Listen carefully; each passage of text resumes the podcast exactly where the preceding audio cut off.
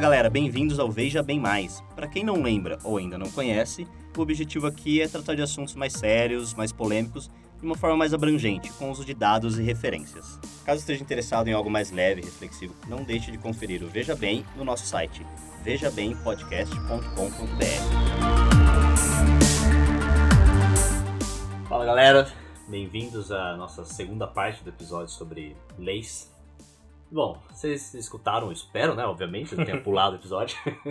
vocês sabem que no primeiro episódio a gente falou bastante. Bom, primeiramente a gente definiu meio que ela lei, os seus conceitos, uh, as diferenças e como elas se aplicam em alguns casos. Uh, o César e o Pedro deram exemplos e falaram bastante sobre o direito natural, direito positivo, etc. E no finalzinho, mais pro finalzinho do episódio, a gente conversou bastante também sobre a, as diferenças dos sistemas de leis que, que existem, né?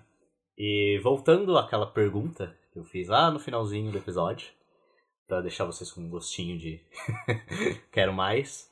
É, dado que a gente definiu bem como que funcionam os sistemas e como existem sistemas distintos, diferentes um do outro, é, como que as leis, como que as leis internacionais se aplicam? Então, como que funcionam as leis internacionais?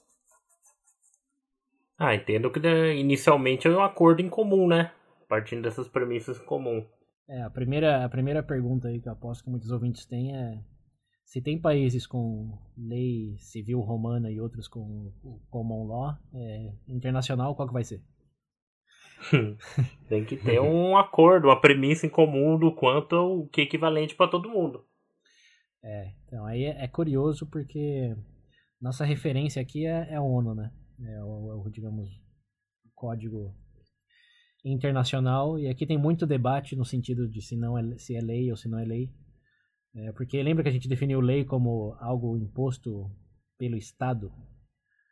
É, a ONU não é Estado, como sabemos. Né? O Brasil não tem que responder para a ONU, os Estados Unidos muito menos. É, a Rússia, é, na verdade, o que eu entendo que as maiores críticas por aqueles que têm, por exemplo, contra a ONU e algumas, algumas diretrizes é justamente, eu acho que cai nesse ponto, né? É pelo esse entendimento do que seria, tipo, como é que eu posso dizer, uma um dano, um dano legal, por assim dizer, porque tá falando, tipo, que, pô, você é um órgão lá de fora e tá ditando regra agora com base no quê? Entendeu? Talvez seja por receio também. É, a, historicamente aí, a, o entendimento do conceito de lei vem muito da soberania do Estado, rei, imperador e impola. Sim. Então, quando você sai desse espectro aí de Estado-nação, quem, qual é que é o soberano do soberano? É quase que o Watchmen lá, né? Quem que, quem que vigia os vigilantes? é. Então aí a, a, primeira coisa a responder, além dessa problematização aí que é inerente ao sistema, é que segundo os códigos lá que a gente viu do romano, common law, hoje a ONU usa mais codificação. É, tá, tá escrito lá, tem os charters da ONU, você é. pode ler quem tem direito a quê, quem deve fazer o quê. É, e como isso funciona para que os países sigam é em forma de que eles dizem tratados. É basicamente um acordo que isso tem até na Constituição brasileira, viu? Até quem olhar lá o artigo, acho que é o 5 da Constituição, que tem os direitos brasileiros. Até obrigado, madrinha Bárbara, por ter recomendado dar uma olhada nisso. É, lá tem, no, no, bem no finzinho da, da Constituição, no artigo 5 da Constituição Brasileira, tem se aplicam todas essas diretrizes além das, das internacionais às quais o Brasil é participante, é, com o mesmo efeito e fortaleza. Então é, é simplesmente um outro código em que alguns países voluntariamente dizem ok, isso vale para mim também, é uma extensão da minha Constituição, digamos assim. É, e o ponto-chave aí é que é, é feito voluntariamente. É, Observe-se que até a ONU, que está comprometida de não sei lá quantos países, 180, não, não, lembro o número, mas não são todos os países do mundo. Tem, tem aqueles que preferem não participar, tipo a Coreia do Norte. então o resumo da história aí toda é a, hum. o, o, pontapé inicial seria o de acordo por parte dos interessados dentro do tratado. Pronto, Isso. ponto. Isso, é, é, uma, é uma colaboração, é uma convenção. Voluntária. É, você coloca num círculo lá e dizem vamos dar as mãos e seguir a dança aqui. É, mas. Mas a partir do momento, tipo, falando nisso, a partir do momento que, digamos, tem um aceite disso, é porque o Estado lá tá como representante do povo, né? Então entendeu que, tipo assim, digamos, por é porque eu nunca vejo abertamente, sei lá, tipo, o país quando digam, ah, vamos assinar um tratado com alguma coisa, uma participação direta, por assim, democrática, entre aspas, do povo em relação a isso, né? É, mas nem pode ser, né? Porque você vai é. fazer o quê? Plebiscito? É, as pessoas votam nos representantes que fazem esse tipo de decisão. Então, se não está é, contente. Penso, tipo assim, se você está falando de aceitar um tratado e aceitar, porventura, que pode ser considerado um conjunto lá, de, rei, de regras ou novas leis, querendo ou não, vai ter um certo. vai implicar de alguma forma na sua vida isso. Sim, sim, mas esse é justamente o ponto. Um exemplo aí é o, o Acordo de Paris lá. Uhum. É, em seu momento, é, muitos países são parte dele, aposto, o Brasil também é. É, mas nos Estados Unidos, coloca lá, no, no, momento em que o Obama era presidente, eu nem sei se foi ele que entrou, se foi o Bill Clinton, o George Bush, não sei. Uhum. Mas um presidente entrou nesse acordo aí.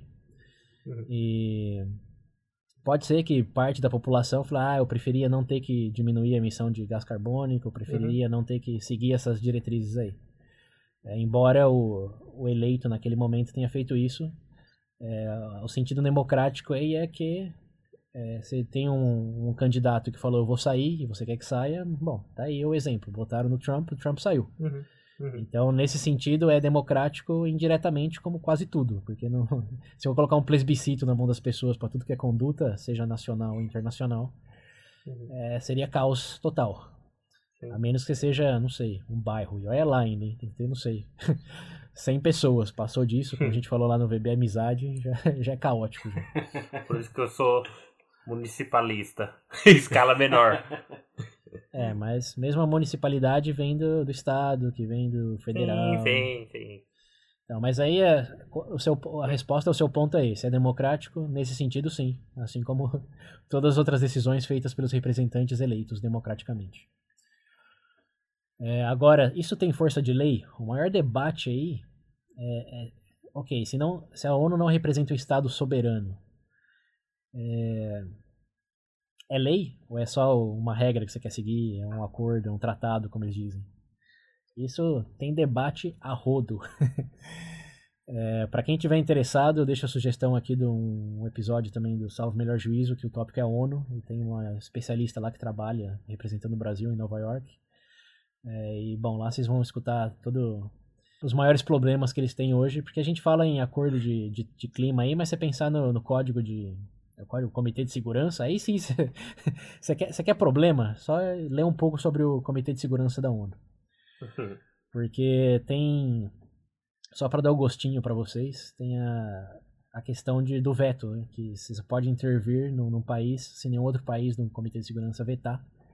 E é por isso que não teve invasão da Venezuela, é por isso que não teve invasão da Coreia do Norte, embora, segundo os direitos humanos universais, tivessem, segundo muitas pessoas, razões para já ter, in, ter tido intervenção. É por isso que a ONU não, faz, não fez nada.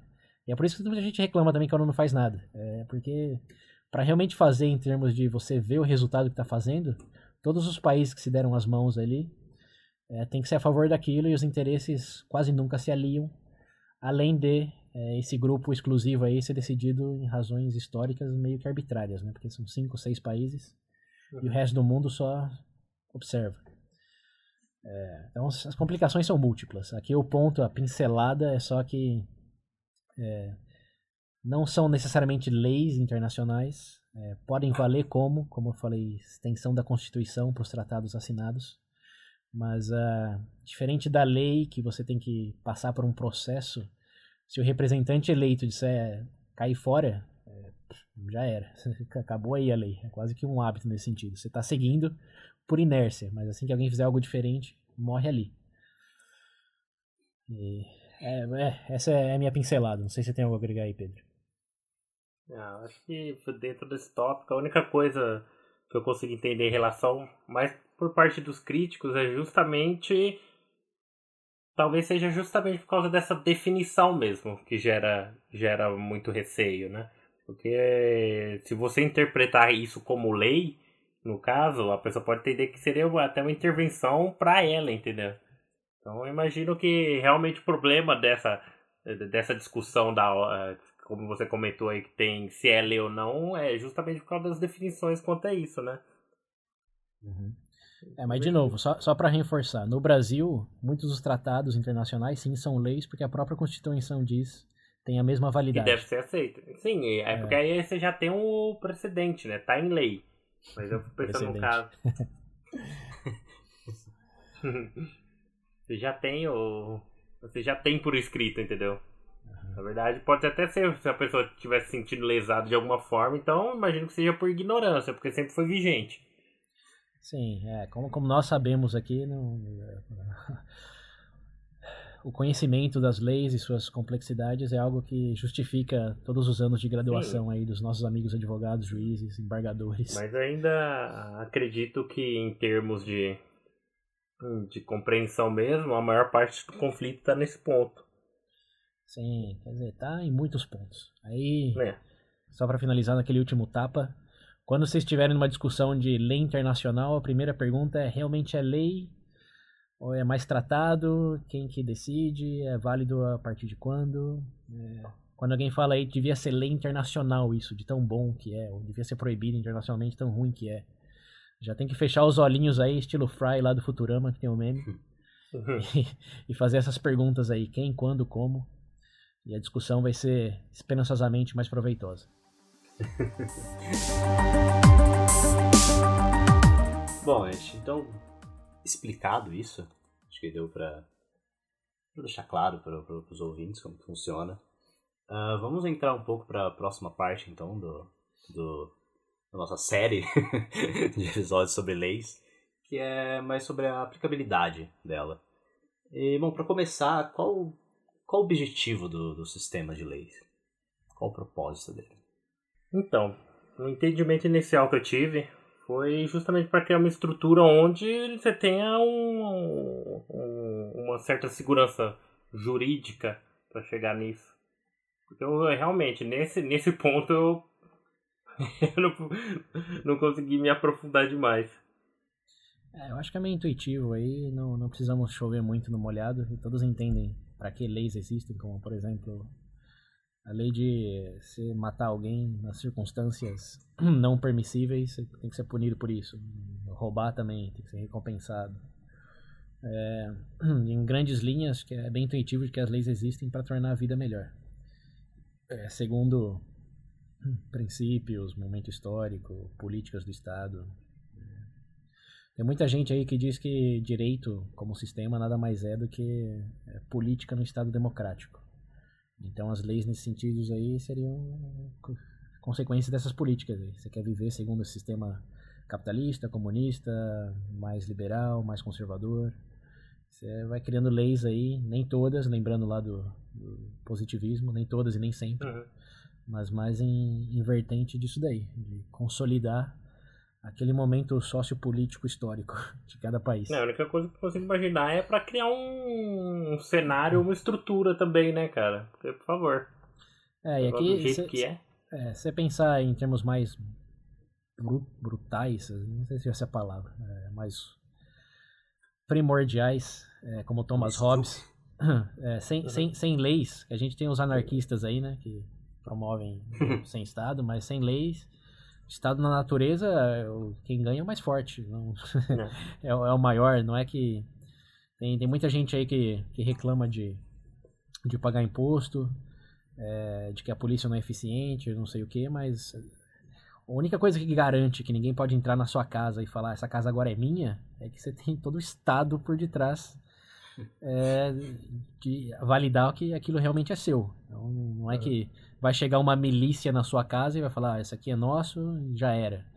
O, assim, obviamente não chega nesse ponto, mas o Estado tem um exército disponível que ele vai garantir que a sua propriedade é sua propriedade, desde que sempre quando você esteja sempre você esteja dentro da lei do país.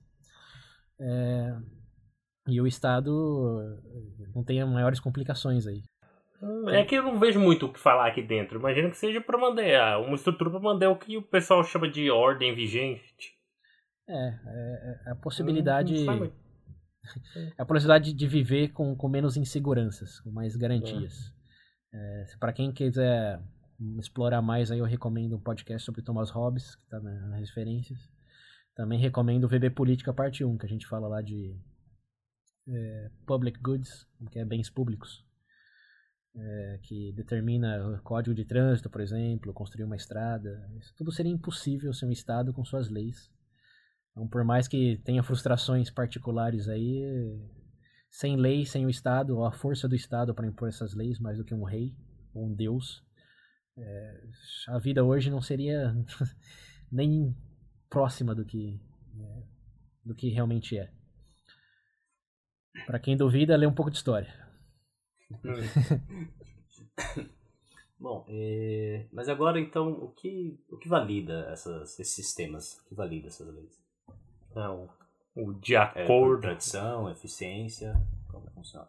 Ah, eu acho que se a gente bater nessa. A gente vai voltar para o que a gente comentou na primeira parte, né? Existe todo um contexto histórico, cultural para chegar até isso. Hum, acho que até já mencionou anteriormente. É, esse ponto aí é mais para explorar duas questões. É, no sistema do, do, do, romano, o que valida as nossas leis é a Constituição. Se não tiver na Constituição, não importa se a lei é municipal, estadual, tem que estar alinhada com a Constituição em algum momento. E aí o nome, o figurinha desse sistema aí é o Hans Kelsen. É, você quer comentar um pouco dele, Pedro? Você que leu? Ah, na verdade o que eu peguei foi uma introdução bem simples, tá? Pra ser sincero, não tive o tempo hábil de me aprofundar na obra, mas eu entendi que ele foi o pioneiro aí pra. Principalmente também foi um grande exponencial no campo do positivismo, né?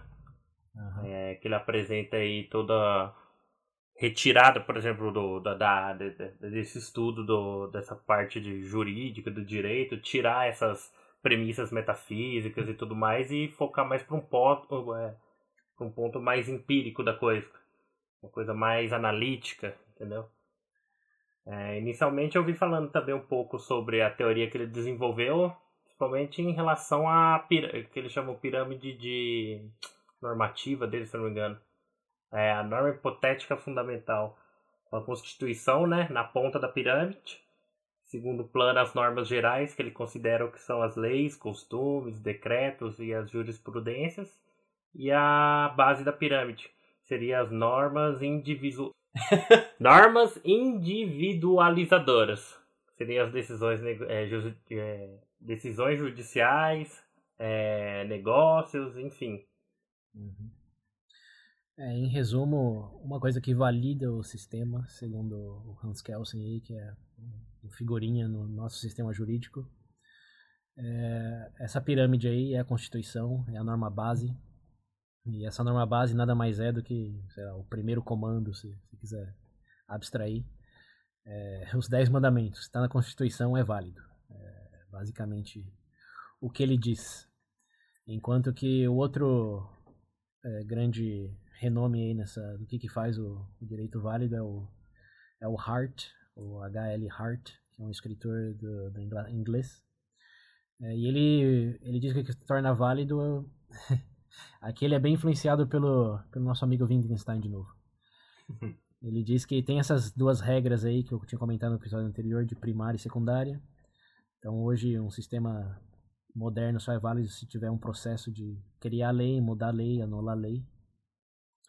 É, e o outro é que tem que estar tá em prática. Assim como o significado das palavras vem do seu uso, dizia que a validade da lei também vem da sua execução, vem do, do seu segmento. E esse é um ponto controverso dele, mas é interessante contemplar porque ele diz que você pode criar regras é, muito artificiais ou injustas, se quiser usar coisas mais controversas ainda, é, mas que se ninguém tiver seguindo essa regra, é, que elas não são sustentáveis a longo prazo. E que por mais que você tenha o poder de Estado para forçar, obrigar as pessoas, se não tiver pelo menos um grupo de pessoas que a cumpram, exerçam de maneira espontânea, sem ser forçada, que ela nunca realmente vai ser válida. E aí uns exemplos que podemos usar é, por exemplo, passa aí no Brasil que você tem que dirigir do lado de direito agora, igual no, nos Estados uhum. Unidos.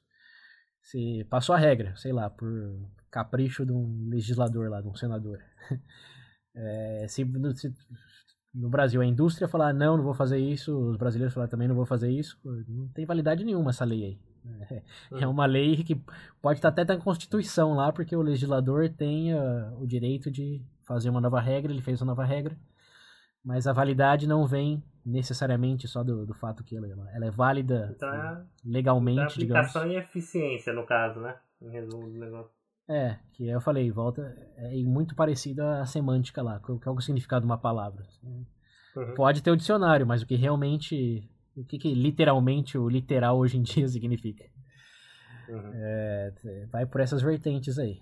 Então é, isso para mim abre uma brecha interessante de falar o direito nazi, o, voltando lá para os nazistas ou para a África uhum. do Sul do apartheid. Eram, eram leis válidas, estavam dentro da Constituição, estavam vigentes na norma, mas eram realmente válidas no sentido que eram praticadas e aceitadas por todos? E aí que tá, tem uma parcela da população que sim. Pode ser que os tinha pessoas naturalmente nazistas e racistas naquela época. E racismo aqui é complicado porque é retrógrado, né? Mas uh, existia uma aceitação geral. Se for só forçar sempre, você tá num campo de concentração, na Coreia do Norte, sei lá. Até porque Até... também se só tá no papel não quer dizer nada, é o resumo da história. Isso, se só, só tá no papel e se não for. Se, tiver, se ainda estiver sendo cumprida, mas só a base do, da arma na cabeça. Não, não, é, não é bem uma lei. tirar a arma da equação, já não tem mais. É, exato.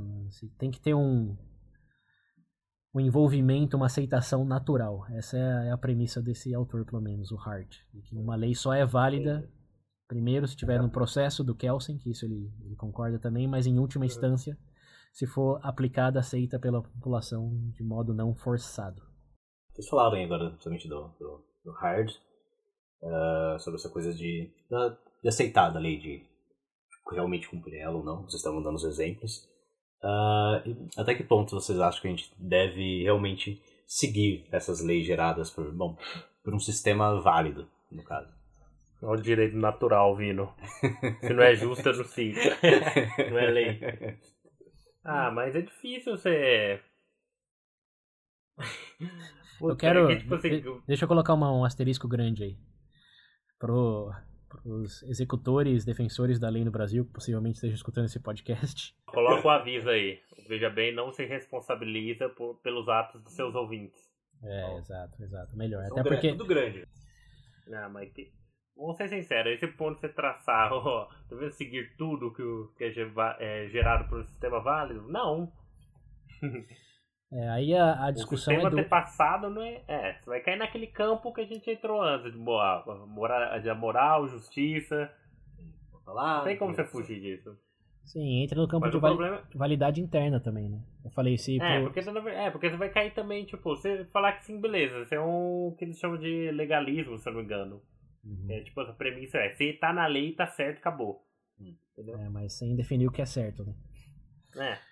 O, o, o, ponto aí é, por exemplo, a validade interna do, do, do Heart lá que ninguém faz, igual o download legal. É uma lei que você não pode piratear nada, não pode baixar nada sem pagar ou ter a permissão do produtor. Mas quem segue essa lei, realmente? Qual que. não estamos é, apontando o dedo aqui. Ninguém. Eu não falo ninguém, porque sempre existe alguém. É, não, sim, tem uma só... coisa na Terra que tem exceção. Só, só no geral, eu tô dizendo. No geral é, é uma lei ah, não, que a sua validade vem mais da, do, enforçado que de realmente se aceita grandes. Não. É. é uma coisa de incentivo também, né? Porque é entre economia. Uma vez que surgiu Netflix, Spotify, ninguém se importou de pagar um pouco para realmente fazer isso da maneira é, correta. Ah, filme eu não posso falar nada, mas música, nunca mais eu baixei nada de música. é, depois de serviço de streaming, música também nunca mais. É. E para a própria multimídia, o YouTube também, né? Não, assim, o é. Netflix é. não é tão caro, enfim, tem. Aí a gente já vai para outra coisa, mas o ponto aqui mas é até ponto... que. É, até, até que ponto seria válido? Isso é no âmbito íntimo da pessoa, não adianta. Não, sim, sim e não, né? Aqui eu, a provocação é, se tivesse no sistema nazista, você ia ser um nazista? Nossa, é, todo mundo fala que não. Mas é. o fato é que teve gente que foi, cara. Então, a, a, a, questão é que é impossível você saber porque você está falando do seu ponto de vista agora, né? 70 anos Sim. depois, já com a sua formação, por mais que você tenta rejeitar a liberal democrática, cristã, que isso também é forte, né? A gente falou de religião aqui um pouco, mas o, o nosso sistema jurídico deriva muito do, das bases é, cristianas. Não, não importa se é ateu, se é, pode ser até muçulmano, tá vivendo no Brasil, tá vivendo no Ocidente, e muito do, do que contempla o sistema jurídico de justiça, é, de redimir, restaurar a pessoa através de um processo, ainda que a cadeia não seja bem isso ultimamente. É... Nossa, assinarás, né, Pedro? É. Mas quando a gente falou de, de origens da lei lá, a gente deixou de falar desse ponto importantíssimo, que é, tal qual conhecemos não foram só os romanos que estruturaram a coisa, mas a essência também vem muito do, dos cristãos, que, como vocês sabem, também passou a ser bandeirinha de Roma depois de certo momento. É. de estruturar toda essa coisa de redenção, de, de, pena, até você pensar em presidente hoje, uma coisa que eu não tinha associado, que eu achei fenomenal escutando episódios, links nas referências. É um, tem um episódio sobre direito e cristianismo do Salve Melhor Juízo. Eu não sei se é isso que eles falam, mas tem um, uma frase de que o, o, presidente, não sei no Brasil, nos Estados Unidos ele, ele tem o poder de perdão, ele pode perdoar alguém uhum. é, sem passar pelo processo. É, e isso você pensar em quem perdoa, como que ele tem esse poder de perdão? Quem como que justifica? Você pode falar que ele é autoridade, sei lá, ele foi eleito e está contemplado isso, mas a ideia de que uma pessoa tem o poder de perdoar alguém, independente dos particulares do caso, me soa bastante a Deus, viu? Não sei vocês. mas, é, enfim, esse é só, só um parênteses aí de que a validade da lei é, também parte muito desses princípios religiosos aí. Como a gente sabe, casamento gay, é, aborto, etc. Muita gente fala, ah, é válido, não é válido, é lei, direito, não sei o que. Tá tudo entra mais para esse lado do espectro aí do que para o sistema é, mais cientificamente descrito, como é o caso do Hart aí, do, do Kelsen. É, então, bom, não quero cavar muito, ficar patinando nessa lama aí, mas a pergunta que o William fez lá, é, até que ponto devemos seguir? Foi isso mesmo que você perguntou, William? Isso, até que, até que ponto. É, eu, a minha percepção é. E isso também o, o Hart diz no livro dele lá. Se você contempla que as leis podem ser injustas, como a gente sabe que já foram em muitos momentos históricos, é, a sua decisão é algo que até o Sócrates disse quando ele foi punido lá. Se é se você vai pagar pela desobediência ou se você vai fugir. essa, essa é a pergunta principal. Ou vou preso porque desobedeci, ou eu dou fora. Que hoje é muito mais fácil do que antigamente. É. é. Que. Assim, é, é fácil falar isso, mas você pensar lá no. Como que eles julgaram os nazistas depois, é, no tribunal de Nuremberg lá. Os uhum. nazistas, eles tinham cometido crimes mais retroativos, né? Porque no, no sistema nazista não era crime você matar um judeu ou compartilhar com. colaborar com o sistema de genocídio uhum. deles. Não, tava dentro da lei. Então quando caiu o sistema é, e eles foram julgados, eles não foram julgados pelas leis vigentes na época, eles foram julgados por outra coisa. É. E aí o, o argumento principal aí foi que mesmo eles estando dentro da lei daquele momento, é, eles tinham a opção de não compactuar com ela, porque muitos alemães sim fugiram da Alemanha naquele período. Um dos maiores casos é o. É que tem a parte de judeu também, né? Tipo, Einstein uhum. fugiu, é, mas grandes outros escritores, pensadores fugiram da Alemanha, né? Quando cheiraram já o problema que aqui dá. Enquanto outros continuaram lá e escolheram participar daquilo. E essa foi a premissa que validou, entre linhas gerais, o, o julgamento do Nuremberg, de que eles tinham a escolha, apesar da lei ser injusta e ter sido certo naquele momento seguir a lei, é, a contemplação é de que você pode sim a qualquer momento se opor à lei e pagar pela desobediência ou fugir. Hum. Mais fácil dito do que feito, né? É. Tô pensando aqui no povo tentando fugir na Alemanha. O cara chegando, tem um, tem um judeu escondido aí debaixo, você fica quieto aqui, ó. o Bastardos Inglórios é. lá.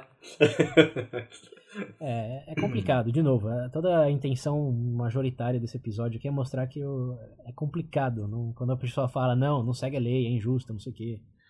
Ou se o Bolsonaro baixar uma lei que eu não concordo, não, não, não, não tem que seguir, não vou seguir, não é válida. Tudo isso tem, tem elementos de consideração que não é tão simples de responder. Todo mundo é corajoso. Até o teu cano na cara mirando. é, assim, um ponto também é que falando dos nazistas, mas a desobediência civil é algo bem aceito também. Do, como Não, na verdade é o método, a, a alternativa correta, né, para insatisfação popular quanto, quanto a um é. governo, alguma coisa, é a desobediência civil. Sim não que... entenda isso como óbvio, gente. Não entenda isso como jogar fogo na rua, não, viu? Você sair quebrando vidraça é. da, da, da, Audi, que não vai adiantar nada. É. é. E é sempre baseado em esperança que dê certo, viu? A gente falou lá na primeira parte. Você tem o direito de um casamento homoafetivo, o direito na apartheid lá de usar o mesmo banheiro público que um branco. Até passar a lei, não. Mas você tem é. sim, dependendo Popular, da constituição do lugar. Você tem, a possi é, você tem a possibilidade de reivindicar isso, desobedecer, é, sem uhum.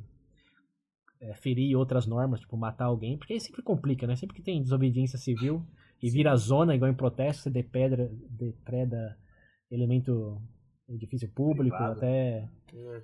fere outras pessoas ou agride Morte policial. mesmo. É, então. Se mata mesmo. Aí você tá não sendo, você não tá sendo desobediente, você tá sendo criminoso. Ah, gente, então... vamos ser sincero, por favor. Você consegue medir quando Quer dizer, eu tenho fé e esperança que vocês consigam medir isso daí. É, não é... Saber até onde dá pra ir. não tenho muita fé não, Pedro. Hoje, por sorte, não Sei é... Eu posso dar minha opinião aqui, mas não tenho fé não. Por muita sorte nossa, hoje não é um problema tão grande, porque não existem mais crimes de você não poder se manifestar em público. Isso é o que a Constituição garante. E quem tiver dúvidas aí, vê lá o link para artigo 5 da Constituição Brasileira, que eu me surpreendi, é bem legal e completo. E uh, vocês vão saber exatamente como desobedecer civilmente sem cometer crimes.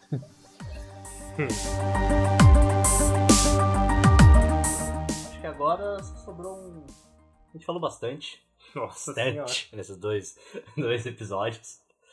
E acho que a gente até falou do, dos tops que a gente ia dividir mais ou menos. E agora resta só essa nossa última, última parte aí sobre leis. É, qual, tipo, qual vocês acham que podem ser os, os problemas hoje dentro do, do, do, nosso contexto atual? Ó, tem um. A gente comentou da ONU antes, mas esse da ONU é um negócio que me deixa confuso, cara. Hum. Imagino eu, a Rússia é do Comitê de Segurança Sim. da ONU? Sim. Então, em relação à situação da ONU, posicionamento dela, mediante o que está acontecendo na Ucrânia, por exemplo, Sim. que existe uma forte influência russa lá para anexar algumas uhum. terras, é, que tem incentivado e colocado dinheiro no conflito na região para os uhum. separatistas e tudo mais. É engraçado, cara, porque você fala no comitê de segurança dela tem tem lá o financiador do conflito, entendeu? É, a ONU é especialmente problemática em relação ao Comitê de Segurança, porque a gente já falou, eles têm, têm um poder de veto, o país falar que não, ninguém faz nada. É, mas também tem uma hipocrisia tremenda de todo mundo fala que não, mas o que fala que sim faz o que quiser, como foi a invasão dos Estados é. Unidos lá no, no Iraque. É, ninguém estava de acordo. Os Estados Unidos diz whatever. Não vai, não, vai não, vou sim. É. é eu fico pensando igual agora, nessa situação da Ucrânia, porque eu vejo o pessoal muito falando, ah, que não passou no comitê de segurança, sei que tem. Mas fica difícil quando o próprio financiador e o mais interessado em, em, anexar, em anexar o território tá lá no, terri no, no comitê, no caso. Sim, é um conflito de interesses enorme. A ONU é problemática estruturalmente por como foi concebida, pela evolução que teve lá das Ligas das Nações, não sei se já escutaram esse nome aí. Já. É, mas é, se seguir a história, escutarem esse podcast que eu referenciei aí, eles vão ver que esse, esse problema em particular da Ucrânia talvez nem seja o maior. É só um dos. Uhum. E aqui, só para complementar a pergunta do William, a gente vai falar de todos os problemas, porque. Nossa. Pelo amor de Deus. Não, é, vamos falar, falar de, de, um outro, então. De grandes problemas. Sim. Mas peraí, é... só para fechar a ONU. O problema da ONU é conflito de interesse e como está estruturada. Quando o pessoal reclamar aí a minha, a minha visão, a ONU é extremamente necessária. Se não existisse, alguém teria que inventá-la. É, digamos que é um, é um problema menor ao problema de sua não existência. Que aí sim, vocês sabem que teve Primeira, Segunda Guerra Mundial. É, e hoje, pelo menos até o momento, nenhum problema chegou a essa escala. É, então, a ONU, por mais problemas que tenha, como a gente já falou em muitos episódios do VB, é um problema menor, é um montinho de bosta menor do que... do que poderia ser. É, exato. Outros que já tivemos. Sim. Mas manda, qual outro problema outro grande? Problema. A gente falou muito de ONU. Uhum. Mencionou, né? Qual que você quer? Sobre o que você... Qual exemplo que você quer dar aí, Pedro? Ah, eu acho que é legal a gente mencionar, por exemplo, no caso do WhatsApp, vocês colocaram aqui, mencionaram como possível assunto, porque você para pensar, pensa bem. Fala, uh, desculpa, que nacional que a gente é, teve. Falar, vamos pensar o seguinte, o WhatsApp, por exemplo, todo mundo sabe que é facções criminosas, todo mundo usa, então, Sim. então tipo assim, efetivamente a polícia teria um melhor resultado com a liberação das informações, certo? Certo. Só que por lei, Uhum. eles não, tipo assim, eles até que recorrem em rei não, não liberar essas informações, certo? Uhum. É algo justo? A gente tá falando de justiça agora. Eu, eu, eu quero, eu quero remoldurar essa É. sua pergunta aí, pra gente não cair em justiça. Hum. É, um, um dos problemas mais. Um dos maiores problemas hoje, não só no Brasil, no mundo inteiro, é que a- a- as empresas privadas estão crescendo a um nível que elas já são quase que têm força de um Estado. Por exemplo, você pensar no Google, no Facebook da vida, É. eles têm. Olha o tamanho dos braços. Você pensar num polvo, onde que chega aí as. A extensão disso, né? É, eles é, não têm o poder de Estado, mas eles têm um alcance muito grande, com uma força também tremenda. Então, para sair um pouco do WhatsApp aí, o WhatsApp acho que é muito, é muito técnico, muito formal, mas talvez dá para entrar Hum. nele depois. Aí a gente falou disso daí no VB segurança versus É, privacidade. É, é, privacidade. V- VB mais, acho que foi o 5 ou 6, link nas referências. Esse daí a gente discute bastante esse ponto do WhatsApp. Sim. Mas é, na mesma linha de raciocínio, só que com outro exemplo, eu encontrei um caso aí do. É, de um. E agora? Acho que era um. Tava concorrendo a prefeito de Alagoas. Que fizeram um vídeo no YouTube dele, é, dizendo que ele era ladrão, tinha envolvido em propina, não sei o quê. É, e o juiz é, determinou que o Google tinha que tirar, o YouTube no caso, tinha que tirar esse vídeo porque era difamação. E o Google falou, não, não vamos tirar não, porque é uma livre expressão do- da pessoa que subiu o vídeo.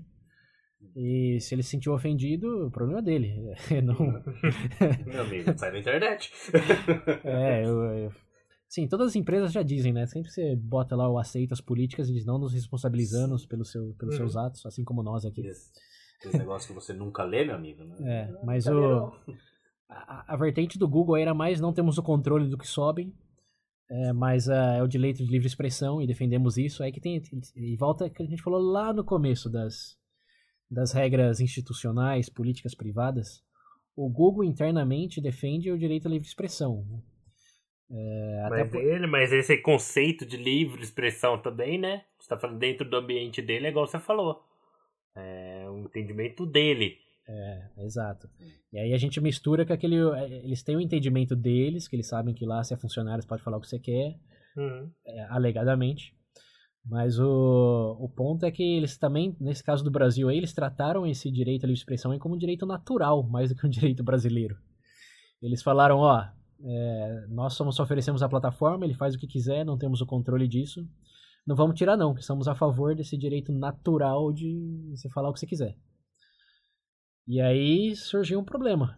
Porque aí teve o, o Google, é tão grande que quem que, que juiz que vai lá e vai falar, "Ah, ok, eu vou apertar esse botão aqui e vou tirar isso. Não é que como é a polícia, que chega na sua casa, você não pagou aluguel, sabe o quê? Filho, manda pra rua, não pagou IPTU, imóvel é nosso. Agora como você chega no Google e fala, tira isso do ar, pode ser que o servidor esteja até lá na Califórnia. Na verdade tá, né? Não sei se tem servidor no Brasil, Google. Mas é, onde que está armazenada essa informação? Como que você tira do ar? Qual que é o poder do Estado aí realmente em executar é, o seu poder como Estado? Esse, e- esse é o problema que, obviamente, de novo ouvinte, somos ignorantes, não estamos aí adentro, mas do- da minha perspectiva bem longínqua aqui, de mero curioso, como eu vejo um problema grandíssimo, com, quase como Everest aí no escopo jurídico. É, Que- porque se for pensar. É, o, pessoal até fala, vai virar uma tecnocracia daqui a pouco. É, pensa aí nesse caso, ok? Eu vou spoilers. O que aconteceu é que o, o Google disse, não vamos tirar, é, e tentou recorrer, foi lá no tribunal recorrer, não sei o que, lá do Alagoas, Supremo de Alagoas. E o, o Tribunal de Alagoas não recebeu a, o recurso do Google no tempo estipulado e disse vai pagar 50 mil reais por dia enquanto o vídeo estiver no ar. Nossa. E até, até onde eu consegui acompanhar a notícia, que isso foi de 2012, 2013, não lembro bem. É, o Google cedeu. É, porque botou dinheiro, botou multa. Uhum. E, enfim, eu não sei, eu não sei internamente no Google o que aconteceu. Se foi só um, um como que é um guerreiro da justiça social lá que levantou a bandeira, ou se foi realmente uma uma diretriz lá do, do, Larry Page nos Estados Unidos que falou não, nós como empresa representamos isso. Não sei o que aconteceu, mas o fim da história é bem anticlimático, é que o Google pagou multa e tirou o vídeo do ar. Nossa. é. é. Oh, meu Deus. Mas, mas o problema aí segue o mesmo. O Google, vamos imaginar teorias aqui, Bendersnet. imaginar finais alternativos. Se o Google tivesse sido firme e falasse, não vamos tirar, que poder o Estado tinha de realmente concretizar esse ordenamento aí? A única forma que eu vi foi realmente aquilo de multar ele só. É. Se os servidores estivessem no Brasil, acredito que isso pode chegar no momento e falar, vamos fechar o Google, vamos, sei lá, tirar... Ah, não, com... Ordem judicial? É, ordem judicial, eles poderiam bater lá na porta e fazer fechar o bagulho. Sim, mas se o servidor tá nos Estados Unidos e o cara, quer dizer, o vídeo tá armazenado em outro lugar, vai tirar o quê? Você sabe que então. tem, tem backup, né? Você tem um servidor, pode até estar no Brasil, mas tem um servidor na Argentina, tem um servidor em, na Califórnia. Porque se der um apagão, não é que o Google sai do ar. Você redireciona a conexão para outro lugar. É, porque, é, é porque é, igual você falou, hoje eu coisa. entendo, tipo assim, ó, a gente tem dois cenários, igual você falou, o poder, tipo assim, de empresas privadas, igual você falou, chega a ser, na verdade, poder não, o alcance dela chega a ser equivalente até o maior do Estado. É que hoje eu acho que a linha do Estado não acompanha esse crescimento. Talvez a longo prazo surja alguma solução para tá. sanar esse tipo de problema. é o que eu imagino. Está sendo bem otimista. Porque eu acho. Hã? Está sendo bem otimista. otimista. Não, é, é, eu sei, cara, mas vamos ser sinceros, realmente é o que você falou, o nível de alcance, até porque o tanto que hoje o, o governo já sonda essas empresas, principalmente nos Estados Unidos lá, com tudo que acontece com o Facebook, Twitter, vira e mexe, você vê algum representante, diretor, próprio Zuckerberg lá tendo que justificar mediante a. É, não sei se é a Suprema Corte, a última que teve. Não, foi, foi pro Senado. Foi pro Senado? Então, uhum. você vê que tem uma escala de poder ali, tipo, não, é, não é mais coisa pequena, entendeu? É. Pra dar um nível mais de problematização nisso aí é tem muitos dos senados que a candidatura foram financiadas pelo Facebook, Google, né? Tem o lobby famoso. Ah, já surgiu, né? É... O lobby das armas, lobby do Face. Não, então, o, lo o lobby sempre foi uma existência aí, política parte 2, para quem não escutou aí, ainda a gente fala bastante disso. Mas digo que no caso da tecnologia, é, é duplamente, triplamente, dez vezes mais difícil, porque a, a capacidade física, a de, vamos usar outro termo de advogado aqui, a materialidade da execução do que for que ele está sendo acusado, está tá em outro lugar. Como você está um servidor na China? Como você vai chegar lá na China e falar ao governo chinês, ó, vamos aqui apagar o servidor do Google, porque tem um vídeo que eles se recusaram a baixar lá no Brasil, sendo que é o mesmo servidor vai, vai que tem um monte de coisa deles. Vai ver que surge um tratado aí, como tratado pelo bem comum da internet. Uma, uma, uma dúvida aí também, inclusive, eu tinha até lido em algum lugar é, por exemplo, como ela, no caso da Google, se ela, como ela é americana, uhum. ela responde pelas leis de lá mesmo, agindo aqui, ou como é que funciona? Eu acho que é o contrário. Como ela está alocada no Brasil. Ela tem que e esse, aqui, independente ente, de onde é a sede. Eu entendo que o processo corre, quem toma frente é a base Brasil, eu entendo que eles respondam mediante o código brasileiro. É, é. aí eu não, eu não, quero entrar em muita tecnicalidade, porque aí não. Não, vou, não, não é episódio falar de códigos, mas, mas, mas sim. Só, só voltando do, do que você falou, eu, eu tenho essa impressão, cara, que igual você falou, ah, essa questão de lobby e tudo mais, mas hoje eu acho que a linha tipo de alcance, colocar um gráfico do Estado para com essas empresas, está muito. tá ficando muito para trás. E isso justamente é o que vai gerar, eu acho, mais conflito, inclusive buscar uma solução. Igual eu comentei, a pessoa tratado do bem comum da internet. Sei lá. É, na, na, União Europeia já tem várias regras que estão sendo estipuladas. Teve Sim. até uma que vocês receberam um e-mail, tenho certeza, de mudanças na política de privacidade de um monte de site. Uhum. É, que eles estavam falando que devido às diretrizes lá da União Europeia, é, todas as empresas, basicamente, de grande acesso, tiveram que reformular essa, essa política aí dentro das políticas internas. É, então, a União Europeia tem a vantagem de ser consolidada, né? Você mudou lá, mudou para todo mundo, então facilitou um pouco. Agora, nos Estados Unidos, América Latina, Ásia, África, eu também concordo com você, Ed, que eu acho que a solução vai caminhar muito mais para tratados internacionais do que necessariamente capacidade do poder jurídico brasileiro de estipular ah, os detalhes do que é o que, quando. É... Eu duvido também. É, assim, a gente tá, tá, viajando na maionese aqui, né? Porque tem uma complexidade muito, muito grande por detrás de tudo isso. Porque você também chega aqui já sendo quase que distópico, né? Se chegar num ponto onde o Google, a Amazon, o Facebook controlam tantas coisas e tem que ser tudo resolvido por tratado internacional, qual que é o real, o real poder do Brasil? É, ou se tiver influência nesses tratados internacionais, o, por exemplo, direitos autorais. É, o, Google pode determinar o que é direitos autorais, o YouTube, que hoje em dia, como sabemos porque temos presença lá, é, funciona mais ou menos assim. Você sobe alguma coisa, e se for de outra empresa, tem um, um catálogo lá de, de filmes, é, música, uhum. etc., que empresas que registraram aquele conteúdo vão ser notificadas. E eles vão avaliar, segundo como eles querem, se aquilo foi é, uso. Como que chama, William? É... Devido ou indevido, vai. É, é.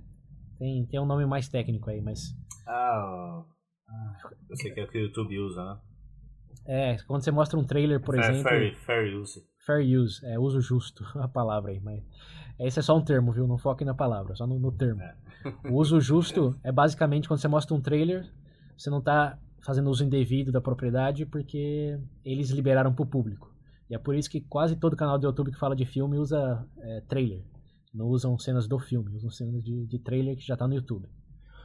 É, mas o que acontece? A empresa é notificada e a empresa decide se foi uso justo ou não dentro do YouTube. É, então não tem uma lei, até onde entenda, pelo menos nos Estados Unidos, onde acompanhei isso um pouco mais de perto, é, não tem uma lei, um código que determina o que é uso justo, porque não existiu o YouTube até muito recentemente, então se for no juiz lá, ele falar, ah, isso aqui foi uso justo ou não, o juiz vai falar, não sei. Mas a empresa, a Sony da vida, a Universal, a Disney, elas vão decidir, elas vão falar o que é uso justo ou não. E é um uso seu, para o seu programa, para sua criatividade. Então aí você, é que eu tô falando, da, daquela linha distópica aí, você chega no mundo onde são a Disney da vida, a Amazon, o próprio Google, quem decide o que é uso justo ou não, quem que determina a lei aí, porque hoje ah, é não chega na corte. Porque hoje, igual você falou, hoje essas empresas aí de grande capital, por assim dizer, vai, o que já tá passando, hoje já faz lobby, cara, num futuro distópico, chega é. lá, né? Obey, ter... escrito Facebook embaixo. Vai ter a, a, lei Disney de direitos autorais, lei Disney de uso justo. De acordo com o código do Mickey. Esse seria o futuro mais distópico possível, né? Ter aquele mundo é, Fallout. do Aldo. É, eu lembrei, é. tô pensando no Aldo também agora. Cara do Mickey. Meu Deus do céu. E é isso aí, ouvintes, ó. Você vai sair daqui sabendo que o futuro a gente vai ser oprimido pelos soldados vestidos de Mickey Mouse. É, pode ser. Pateta correndo atrás de você da rua. O executor Mas... é o Pato Donald. É. Mas só pra, pra puxar a corda de novo pro começo lá, o círculo. É, hoje, vamos pegar, tem, tem o seu mundo especulativo nosso aí, distopia, e tem evidências de que tá indo pra esse caminho. Quem tiver interessado, ó, link nas referências, como sempre. É, mas o hoje, quando você pergunta, o Google fez certo em uh, falar pro, pro tribunal lá de Alagoas, não, a gente não, não, não vai não vai fazer isso. Que que qual, qual, qual a sua opinião aí, Pedro? Nossa, olha, ah, cara, é complicado, depende do contexto, eu tinha que saber o conteúdo. Pedro que é common law. É difícil. Sim. Não, partindo por uma premissa lá que apelou pro direito natural, uhum. e até. É, é, esse é um bom. Eu espero que os ouvintes tenham tido a mesma reação sua aí de, de ver que é difícil. É difícil. E qualquer um que vocês conversem e respondam isso de maneira fácil É, bom, você tem que. Pessoa pensou direito. Você tem que recomendar escutar o Veja Bem. é. É, da, da minha parte, só pra não deixar como um gancho de filme aí, eu vejo uma visão também mais positivista de que o, o Google tá dentro do Brasil e se as regras no Brasil são essas hoje, é, assim, para não Jogar conforme o jogo. É, exato. O Google pode promover nos seus vídeos, os seus lobbies, uma redefinição do, da difamação, ou pode até, sei lá, fazer campanha para as pessoas votarem em, em, senadores que estão mais de acordo ao direito de livre expressão do que como é atualmente definido. Mas ele não pode, por lei, e aqui já está dentro do sistema fechado, é, falar não. Falar não para um sistema que está validado segundo nossa Constituição, segundo nossos processos, segundo a eleição do povo brasileiro que tá, ele, elegeu em certa até certo ponto esse, esse juiz que está aí é, fala não para tudo isso. É, uma, é, autoritário. Por mais bonito que seja o direito à, à livre expressão, é fora de contexto. É, não tá. Se fosse nos Estados Unidos, tinha até mais mérito, porque eu falei, coisa de princípio, etc. Mas aí tá na letra da lei. O juiz falou, é feio, é pau. ou paga, ou, ou, ou, fecha, ou faz o que ele falou. Não, é, independente dos méritos intrínsecos aí, se é justo, se não é, que a gente vai falar num outro episódio é, eu vejo que o Google fez algo equivocado. É, planteou a semente não mais não mais frutífera aí. Eu, eu, eu, entendo dessa forma, mas aqui só opinião.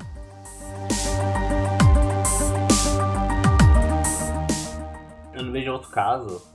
Porque teve um outro. Lembra do moleque, Pedro, que era Zero MC Lafim, como é que é o nome do moleque? Ai! Da baleinha lá. Por quê? Tem um vídeo que um menino fez um vídeo. Ah, sim, é, sim. Isso, assim mesmo. Nissim Nafale. Isso. Ele fez o vídeo, ele postou o vídeo, só que aí eu não salvo, divulgou, ficou muito famoso, agora começou a zoar ele e acho que os pais dele tentaram fazer a mesma coisa, processar o Google pra tirar o vídeo. Uhum. É que o nome dele acho que não. Nissim Orfale. Coloca no final pra tocar. Acho que a maior diferença do negócio dele é porque foi ele mesmo que postou. É. Nesse que eu acho que eu pesa. É, mas sabe qual é, é o real problema aí? Que eu, até complementa um pouco do que eu disse sobre o Google ter feito uma decisão bem questionável. É que no, no, no fim das contas, real, é, alguém vai subir esse vídeo de novo. Você coloca lá no YouTube Prefeito Alagoas, tá lá o vídeo. Sim, ainda tá lá, exato. É, o Google ele pode tirar o vídeo que tem um milhão de visualizações, mas assim que ele tirar, 100 pessoas, mil pessoas vão subir a versão que eles têm é, feito ah, download, vão subir em outro site. uma coisa. O quê? Tem um caso recente do, da Crunchyroll. Ah, da Crunchyroll, verdade. É. É, que tem a, a Crunchyroll aqui no Brasil, que é a Netflix dos animes. E, só que aqui no Brasil sempre foi muito forte os fansubs, que eles falam que... A galera que, né, pega... Da internet. Pega da internet, coloca a legenda e disponibiliza para o pessoal ouvir aqui como não tinha Crunchyroll antes, não tinha nada, era isso que a galera usava. Só que agora a Crunchyroll, como ela tá no Brasil, e ela tem os direitos de, de exibição uhum. de muitas das obras, uh, ela entrou com um processo contra esses fansubs. Uhum. E tanto que teve um lá que famou, um fansub famoso, que tipo, é pirataria de qualquer forma, um, um fansub grande que ele entrou em acordo com a Crunchyroll uhum. de ele pode colocar os animes que a Crunchyroll não tiver, ele pode colocar no site sem problema nenhum. Oi. Independente de ser pirataria ou não, ele pode. Então ele continua. Fala qual foi a solução que os caras fez. Ah, é. Porque os fansubs arrumaram uma solução bem brasileira pra, pra isso. É... Já que eles não podiam publicar, publicar no site deles nem nada. É curioso. E, então eles, eles, eles resolveram subir todos, todos os animes que eles não podem colocar na internet, eles resolveram subir no Xvideo. então quem quiser assistir anime, pode ir no Xvideo. Esse, é, é curioso todos esse, esses exemplos aí, porque ele consolida o nosso futuro distópico, né? Porque por mais, por, por mais que tenha legislação internacional. Engraçado, né? Nosso futuro distópico. Ah, a gente tem, tem o nosso nível de dramatização aqui, que ninguém sabe. Hoje, se a gente falasse futuro distópico há 10 anos atrás, há 20 anos atrás, não, não, não diria que hoje é um. Mas uh, o, o ponto aí é, mesmo que tenha tratados internacionais aí por YouTube, Google, o que seja, é, não, não, não tem como ter real controle. Pode ser que o Google diga sim, vou baixar esse vídeo, mas vai subir 300 outros em 300 outras plataformas. Hum. É, então, no, no fim do dia, quem realmente tem o controle é uma pergunta que eu acho difícil responder. Eu achei que você ia responder, eu fiquei até. Não, você vai falar alguma coisa. Você pra quem tem o controle falar eu. Eu. É, no, lá no, na ilha, veja bem. lá as leis são nossas. É um feudo lá. É, Olhou torto pra gente morre. Morre. é nada direito natural. Natural é. O único direito natural que tem é o meu. mano. Mas é. Não, só, só para concluir aí. é, eu sei que entramos muito em campo de especulação e achismo, talvez, aqui no final, mas eu acho que realmente é interessante contemplar o que alguns já chamam de jurisprudência corporativa, jurisdição corporativa, sistema jurídico corporativo, é, que está mesclando bastante coisas e atenção para isso. O próximo tiver aí no Brasil, ou qualquer outro lado que vocês veem aí, de é, a corte mandando fazer uma coisa, a empresa dizendo que é outra. Recomenda esse Veja Bem aqui para quem estiver assistindo a notícia com você, escutando. É, é mais legal, é mais produtivo também pensar em todas essas variáveis e não só falar, ah, o WhatsApp tá certo, o Google tá errado. É, tentar continuar essa discussão aí de maneira mais inteligente, em linhas gerais, sem definir inteligente.